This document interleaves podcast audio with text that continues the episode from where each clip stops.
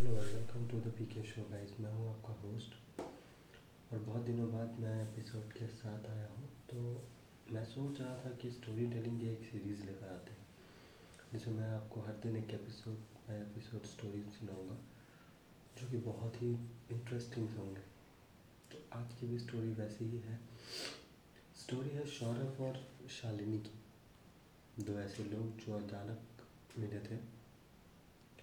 और मिलना कुछ इस कदर इतफाक हुआ कि वो एक दूसरे के करीब आ गए। रिश्ता बहुत अच्छा चला, कुछ टाइम तक। फिर उसमें कुछ अप्स एंड डाउन्स आए, और फिर वो रिश्ता ख़त्म हुआ। तो बस मिलने और बिछड़ने की कहानी है ये। आज ये कहानी पूरी नहीं हो पाती है तो हम इसे कल कंटिन्यू करेंगे। अगले एपिसोड में इस तो चलिए। आज की कहानी शुरू करते हैं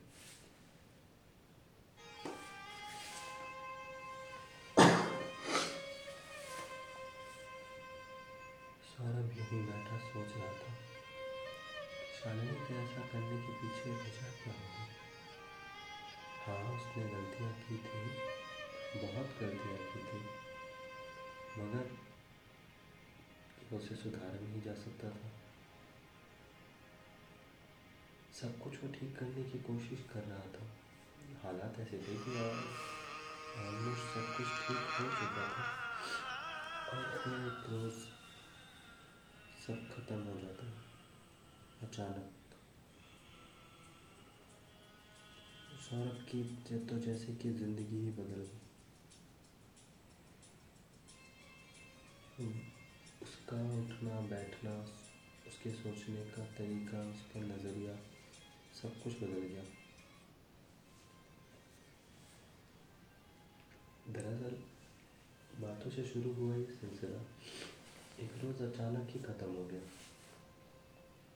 सौरभ और शालिनी जो बहुत साथ रहा करते थे वो एकदम से जुदा हो गए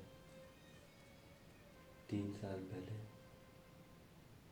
वो एक व्हाट्सएप ग्रुप के चैट में मिले थे अचानक ही बातों का सिलसिला शुरू हुआ और वो मुलाकात प्यार में बदल गया। हालाँकि जब सौरभ को शालिनी से प्यार हुआ था, तब उन दोनों की मुलाकात नहीं हुई थी। मगर प्यार फिर भी हो चुका था। सौरभ ने शालिनी को अपने प्यार का इजहार किया।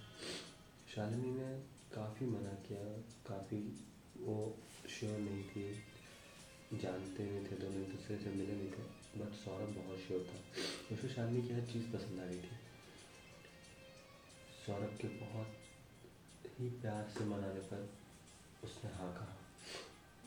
सौरभ ने उस हाँ को एक रिस्पॉन्सिबिलिटी की तरह लिया। कि शालिनी ने उस पर यकीन किया है तो मैं उस यकीन पे खड़ा तो उतरूँ और उन दोनों का ये सिलसिला शुरू हुआ। हालाँकि रिश्ता जो था वो दो अलग अलग शहरों के बीच था। दोनों अलग शहर में रहते थे। सौरभ वो शहर हाल ही में छोड़कर दूसरे शहर पढ़ाई के लिए शिफ्ट हुआ था और शालिनी अभी भी वही थी। फिर भी सौरभ ने बिल्कुल ही ईमानदारी से रिश्ते को चलाने की कसम खाई। उसने ये सोच लिया कि शालिनी का प्यार पर विश्वास नहीं टूटने देगा। उसने हर वो कोशिश की, हर तरीके से वो उसके साथ रहा। अपने बहुत ही बिज़ी शेड्यूल्स और फैमिली इश्यूज़ और पर्सनल प्रॉब्लम्स के बावजूद सौरभ हमेशा शालिनी का ख्याल रखा करता था। बहुत ही अच्छी कहानी उन दोनों की चल रही थी। कैसे तैसे बहुत ही अच्छे सफ़र के साथ एक साल बीत गया। शालिनी भी धीरे धीरे सौरभ के से प्यार करने लगी थी और सौरभ तो प्यार पहले से ही प्यार करता था। उसने इस कदर शालिनी को अपना मान लिया था कि वो किसी और से बात नहीं करता था। उसने सारे ग्रुप कम कर दिए, मगर अचानक सब कुछ बदल गया। ये सब कुछ सोचता हुआ सौरभ उदास बैठा था। पुराने दिनों को, उन लम्हों को वो याद कर रहा था।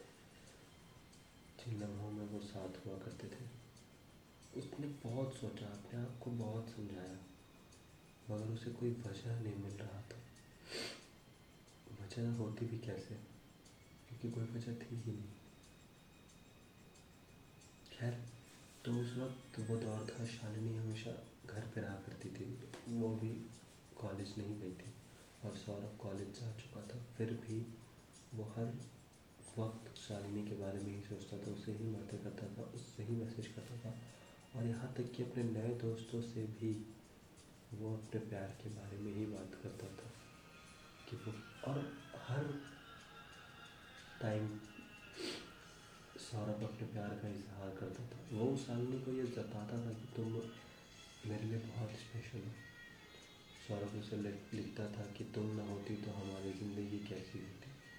तुम्हारे आने से मैंने प्यार को जाना है। तुम्हारे आने से ज़िंदगी खूबसूरत हुई।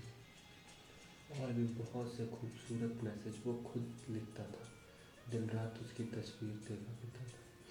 एक दफ़े उस कॉल आ जाए, वो मुस्कुरा उठता था, मगर आज सब कुछ एक पल में खत्म।